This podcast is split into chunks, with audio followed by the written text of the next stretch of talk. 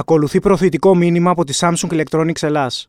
Είμαι ο Σταύρος Διοσκουρίδης και ακούτε το Explainer, το podcast του News 24 Κάντε γραφή για να μας βρίσκετε στο Spotify, Stable και Google Podcast. Για αρχή να σας ενημερώσω ότι έχει έρθει το Samsung Galaxy S23 Ultra εξοπλισμένο να κάνει τη νύχτα μοίρα σε βίντεο και φωτογραφίες με τη βοήθεια του Nightography που αποτελούν την πραγματικότητα με ευκρίνεια, εντυπωσιακή λεπτομέρεια και πολύ ζωντανά χρώματα.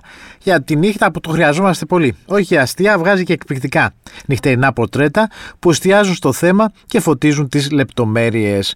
Σαν να είστε επαγγελματίες. Το καλύτερο είναι ότι μπορείτε να φέρετε και τον ουρανό μετάστα στην οθόνη σας, αρκεί μια λήψη με το Expert RAW για να παθανατήσετε τα αστέρια στο νυχτερινό ουρανό. Share the Epic με το νέο Samsung Galaxy S23 Ultra. Ο χριστιανισμός δεν είναι μόνο μια ιστορία που έχει να κάνει με την Εκκλησία και την πίστη, είναι ένας κανόνας που διέπει όλη την καθημερινότητά μας. Πώς όμως ξεκίνησε αυτός ο κανόνας και υπάρχουν ευρήματα ότι ο Ιησούς ήταν ιστορικό πρόσωπο; Στο σημερινό επεισόδιο του Explainer είναι μαζί μας ο Μινάς Παπαγεωργίου, δημοσιογράφος και συγγραφέας. Έχει ασχοληθεί πολύ με ζητήματα της ιστορίας και της θεολογίας ε, στα βιβλία του. Ε, ευχαριστώ πολύ που είστε εδώ μαζί μας σήμερα. Και εγώ ευχαριστώ πολύ κύριε Διασκουρίτη. Πάμε να συζητήσουμε το ζήτημα της ε, αν ο Ιησούς ήταν ε, υπαρκτό, ήταν, ήταν ιστορικό πρόσωπο, που είναι η ερωτηση Ε, ξεκινάω ευθέως και κάνω την ερώτηση, έχουμε καταγραφές ότι υπήρξε ο Ιησούς ως προσωπικότητα; Κοιτάξτε, όντως όπως ε, πολύ σωστά είπατε, το, το ερώτημα αυτό πρέπει να το, να, να το συγκεκριμενοποιήσουμε, διότι ο πολλής κόσμος όταν έρχεται αντιμέτωπος με την αμφισβήτηση του Ιησού γενικότερα έχει στο μυαλό του το εάν κάποιος θεωρεί ότι ε, είναι, υπήρξε θεότητα ή όχι, να το πούμε έτσι, είχε θεϊκά χαρακτηριστικά ή όχι. Δεν είναι τόσο συνηθισμένος στην Ελλάδα να ακούει για την ιστορικότητα του Ιησού, δηλαδή για την ιστορική ύπαρξη όπως πολύ σωστά αναφέρεται. Οπότε όταν τίθεται το θέμα, ε, σίγουρα ε, στην καλύτερη περίπτωση εκπλήσει. Τώρα, σε ό,τι αφορά την ύπαρξη ιστορικών ή και αρχαιολογικών δεδομένων από την εποχή που τα Ευαγγέλια τοποθετούν τη δράση και την ύπαρξη γενικότερα του Ιησού, δεν έχουμε κάποια ιστορικά στοιχεία. Τα Ευαγγέλια ε, αποτελούν ε, ε, κάποιες καταγραφές οι οποίες λαμβάνουν χώρα δεκαετίες μετά την ε, υποτιθέμενη δράση του Ιησού, δηλαδή γύρω στα 40 με 50 χρόνια τα πρώτα Ευαγγέλια τουλάχιστον ε, αργότερα. Όπως είπαμε αρχαιολογικά δεδομένα δεν υπάρχουν, ενώ η ύπαρξη της πρωταγωνιστικής αυτής φιγούρας του χριστιανισμού σε μετέπειτα ε, κείμενα ή αναφορές άλλων χριστιανών ή μη συγγραφέων ξεκινά να ανοιχνεύεται από τα τέλη περίπου του, του πρώτου μεταχριστιανικού αιώνα και εξής. Μάλιστα. Άρα δεν υπήρξε.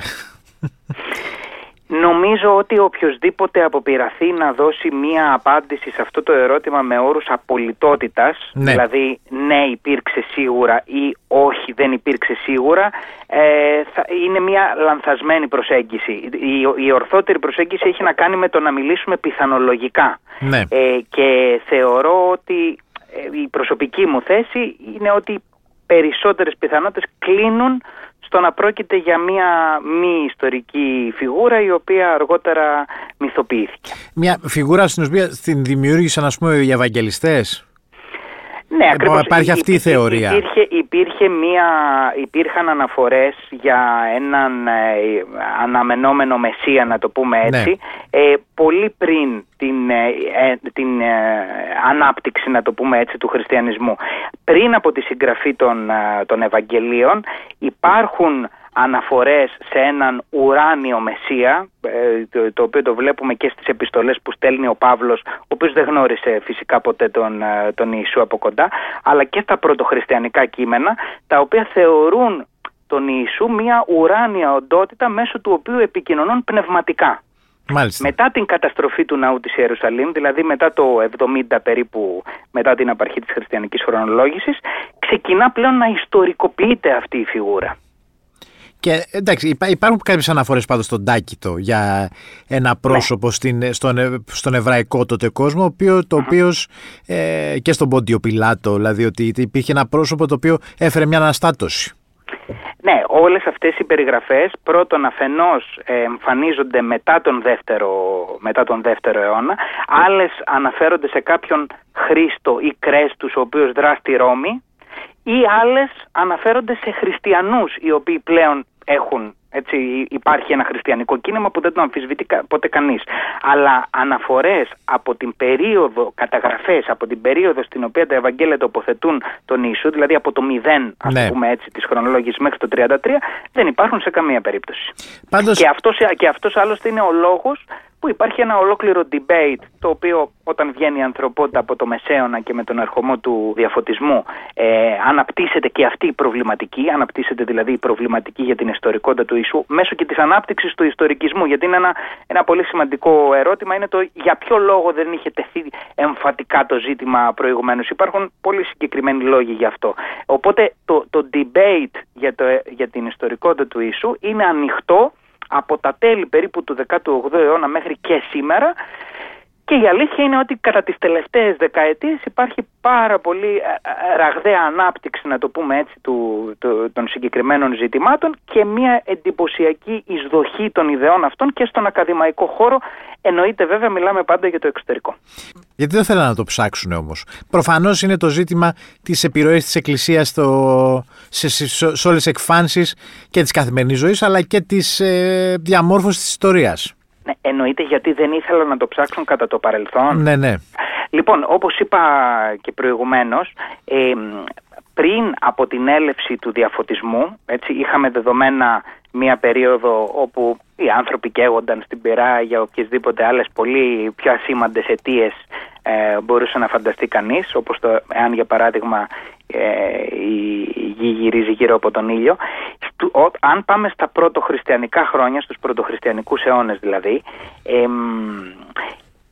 οι άνθρωποι εκείνοι, οι φιλόσοφοι, οι εθνικοί φιλόσοφοι, οι οποίοι ανέλαβαν να φιλοσοφικά να αντιταχθούν στο, στη νέα θρησκεία, στον, στον χριστιανισμό. Μπορούμε να αναφέρουμε ε, συγκεκριμένα τα παραδείγματα του Κέλσου, τα παραδείγματα του Πορφύριου, το, το παράδειγμα του Λιβάνιου και άλλων πολλών, ε, οι οποίοι μέσω επιστολών αντιμάχονταν τους, ε, τους χριστιανούς λογίους της εποχής ήταν εκπαιδευμένοι μέσα σε ένα εντελώς διαφορετικό τρόπο σκέψης σε ό,τι αφορά το, το, την επίθεση σε ένα αντίπαλο δόγμα. Μάλιστα. Δεν ήταν μαθημένοι αυτοί οι άνθρωποι στο να, να κατηγορούν μια θρησκεία για το αν ο ιδρυτής της υπήρξε ιστορικό πρόσωπο ή όχι, διότι δεν είχαν πει ποτέ στη ζωή τους σε διαδικασία να κάνουν κάτι τέτοιο. Δεν τους ενδιέφερε, δεν ήταν προγραμματισμένοι, αν θέλετε, να τους απασχολεί εάν ο Δίας, εάν ο Όσυρης, εάν ο Διόνυσος, εάν ο Ρωμήλο υπήρξαν ιστορικά πρόσωπα ή όχι. Ήταν κάτι αδιανόητο για, αυτό, για αυτούς. Δεν, δεν ήταν κάτι καν που τους απασχολούσε. Αυτό που τους απασχολούσε ήταν να καταδείξουν στο εάν το χριστιανικό δόγμα βασιζόταν στον ορθό λόγο, να το πούμε έτσι, ή σε κάποιες συγκεκριμένες θεολογικές, αν ικανοποιούσε κάποιες συγκεκριμένες θεολογικές συνθήκες.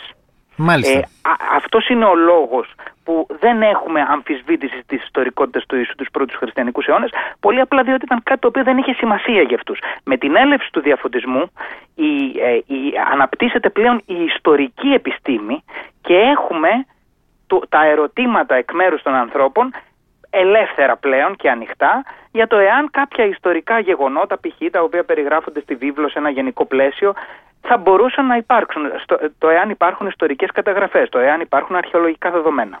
Και ακριβώς μέσα σε αυτό το πλαίσιο ξεκίνησε ε, αρχικά από, τις, από τη Γαλλική Σχολή με τον Ντουπουή και τον Βολνέ να αναπτύσσονται αυτού του είδους οι προβληματισμοί για την ιστορικότητα του ίσου. Βρήκανε κάποια στοιχεία που μπορεί να όμως να, να, να έχουν σχέση με ότι, ότι πράγματι υπήρξε. Υπάρχουν δηλαδή κάποιες, υπάρχουν κάποια ευρήματα που να ενισχύουν την άλλη πλευρά.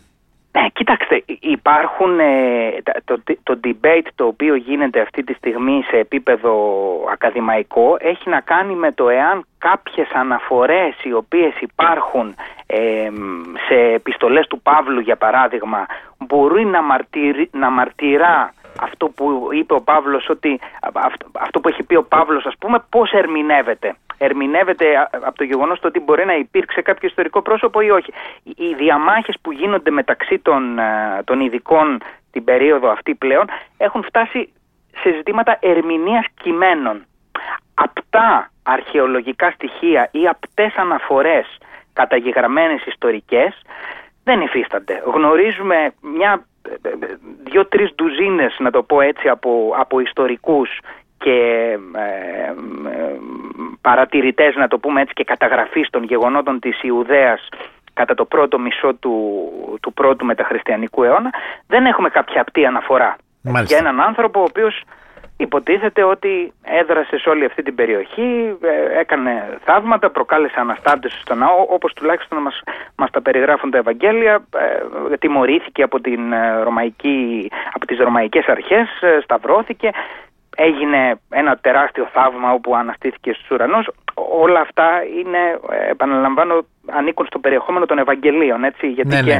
Ε, αλλά δεν υπάρχουν ιστορικές αναφορές για όλα αυτά τα γεγονότα. Πάντως η αλήθεια είναι, αυτό υπάρχει μια κλεισέ ατάκα ότι μια ιστορία ακόμα, δηλαδή δεν θες να μια ιστορία, να χαλάσει μια ιστορία που, που είναι ψεύτικη να πεις ότι δεν είναι αληθινή, αν είναι καλή ιστορία.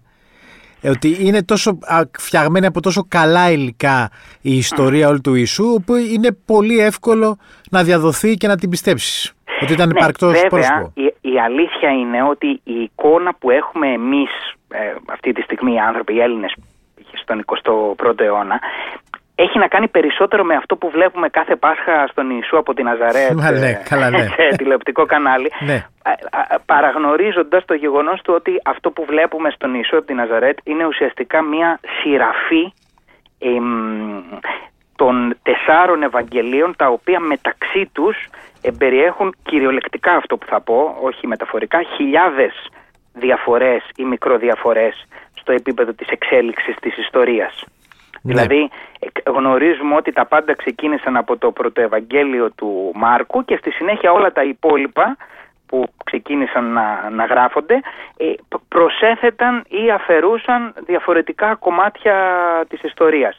Επίσης να πούμε ότι ένα πολύ μεγάλο, ένα πολύ σημαντικό κομμάτι από τα Ευαγγέλια αποτελεί εμ, δάνεια, να το πούμε έτσι, από ιστορίες ε, θεών, παύλα θεοτήτων, της προχριστιανικής ε, λεκάνης της Μεσογείου. Δηλαδή ο, ο Γκέρτ Λούντεμαν για παράδειγμα ο, ο καθηγητής θεολογίας στο Πανεπιστήμιο του, του Γκόντιγκεν είχε, ε, είχε κάνει μια πολύ εκτενή μελέτη και είχε βρει ότι ένα 5% των λόγων του Ιησού που περιγράφεται στα Ευαγγέλια θα μπορούσε όντως να ανήκει σε αυτόν. Μάλιστα. Ε, ε, α, μιλώντας τώρα για την πρωτοτυπία έτσι, Ναι, ναι. Για, για να, για να καταλάβουμε. Ωραία, και αν δεν ήταν ο Ιησούς, ποιος, ποιοι ήτανε; Ποιοι, και ποιοι είναι οι, αυτοί που, οι πρωτομάστορες του χριστιανισμού; Κοιτάξτε, ο Παύλος δεδομένα έχει παίξει ένα πολύ σημαντικό ρόλο Με, για τη διάδοσή του. ναι, στη σύνθεση και ανάπτυξη αυτής της θρησκείας. Όπως είπαμε, Ιησούς η- στους πρώτους χριστιανούς υπήρξε ως ένα, επαναλαμβάνω, πνευματικό όν. Αν, αν ψάξει κανείς τα, τα, τα κείμενα τα πρωτοχριστιανικά, μπορεί πολύ εύκολα να το διαπιστώσει αυτός. Αυτό τον Δεκέμβριο που μας πέρασε οι εκδόσεις Δαιδάλεος κυκλοφόρησαν ένα πολύ ενδιαφέρον βιβλίο του, του διδάκτορα ιστορίας ε, του Αμερικανού του Ρίτσαρντ Κάριερ με τίτλο «Ιησούς, τι πραγματικά πίστευαν οι πρώτοι χριστιανοί για την ιστορικότητα του Ναζωραίου» όπου όλα αυτά μπορεί να τα βρει κανείς ε, εύκολα. Τώρα από εκεί και πέρα με την καταστροφή του ναού της Ιερουσαλήμ ιστορικοποιήθηκε αυτή η, η πνευματική φιγούρα, η πνευματική οντότητα να το πούμε έτσι. Και στη συνέχεια έχουμε μέσα στον δεύτερο πλέον ε, μεταχριστιανικό αιώνα ενώ πάρα πολλά Ευαγγέλια και πάρα πολλές ιστορίες ξεκίνησαν να ξεπηδούν αυτό δεν πρέπει να το παραγνωρίζουμε εμείς σήμερα έχουμε μέσα στο μυαλό μας ότι ε, η, η χριστιανική θρησκεία έχει τέσσερα Ευαγγέλια Ναι. τα Ευαγγέλια τα οποία γράφτηκαν αυτή την περίοδο δηλαδή από τα τέλη του πρώτου αιώνα και μετά είναι κυριολεκτικά δεκάδες Μάλιστα. απλά με την οργάνωση της Εκκλησίας ε, από τον Ειρηναίο το 180 και μετά όλα αυτά τα, τα Ευαγγέλια ανάμεσα στα οποία και πολλά από τα παρακλάδια τα γνωστικά τα λεγόμενα χαρακτηρίστηκαν αιρετικά. Κυνηγήθηκαν πολλ, πολλές από αυτές τις ας μου επιτραπεί η έκφραση αιρέσεις. Δεν μου αρέσει η λέξη αλλά αναγκαστικά πρέπει να την χρησιμοποιήσουμε μιας και μιλάμε πλέον για επίσημη εκκλησία. Και πάρα πολλές από τις σέκτες, να το πούμε έτσι, αυτές τις χριστιανικές εξαφανίστηκαν. Για παράδειγμα υπάρχει μια σέκτα οι οι δοκητιστές για την οποία δεν γνωρίζουμε απολύτως τίποτα σήμερα για τη δράση της και το πότε εξαφανίστηκε και το πώς κυνηγήθηκαν αυτοί οι άνθρωποι οι οποίοι θεωρούσαν ότι ο Ιησούς ήταν μια καθαρά πνευματική οντότητα, δεν ενσαρκώθηκε ποτέ. Ενδεικτικό αυτού που σας είπα ε, στην αρχή. Όταν μια ιστορία δεν βασίζεται ή είναι πιθανό να μην βασίζεται σε ιστορικά θεμέλια, είναι απολύτως φυσιολογικό μέσα σε ελάχιστο χρονικό διάστημα να, να, αναπτυχθούν δεκάδες παρακλάδια του. Μάλιστα. Αν και εφόσον δεν βασίζεται, επαναλαμβάνω, σε, σε αυτόπτες μάρτυρες ή σε, σε απτά, να το πούμε έτσι, στοιχεία. Κύριε Παπαγεωργίου, σας ευχαριστώ πολύ. Και εγώ σας ευχαριστώ. Ήταν ο συγγραφέας Μινάς Παπαγεωργίου, στον ήχο Πάνος Ράπτης. Ακούτε το Explainer, το podcast του News 24 στο Spotify, στα Apple και Google Podcast.